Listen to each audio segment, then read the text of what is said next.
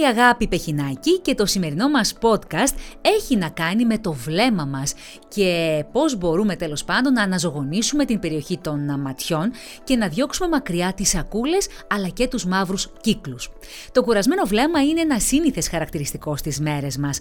Εξαιτίας του άγχους και της έλλειψης ύπνου παρατηρούμε ότι ξυπνάμε το πρωί με πρισμένα μάτια ή με μαύρους κύκλους.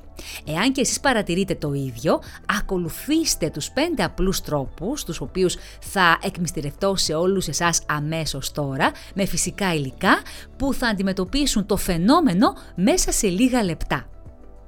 Πρώτος τρόπος, ασπράδι αυγού. Πώς ακριβώς το χρησιμοποιούμε; Αναδεύουμε, χτυπάμε το ασπράδι ενός αυγού και το απλώνουμε σε κλειστά βλέφαρα και στην γύρω περιοχή με ένα πινέλο. Χαλαρώνουμε για 20 λεπτά μέχρι να στεγνώσει και ξεπλένουμε με κρύο νερό. Έτσι, τι θα πετύχουμε, σύσφυξη και τόνωση στην περιοχή γύρω από τα μάτια. Επόμενο προϊόν που μπορούμε να χρησιμοποιήσουμε είναι το γάλα.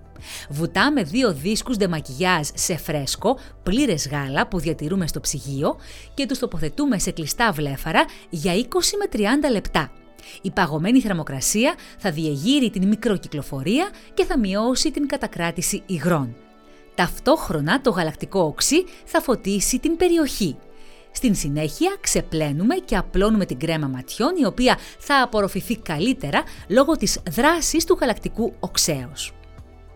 Νερό και βιταμίνη ε αναμειγνύουμε 3 κουταλιές της σούπας με μία αμπούλα βιταμίνης ε, μουλιάζουμε δύο δίσκους ντεμακιγιάζ και τους τοποθετούμε στα μάτια μας για 20 λεπτά.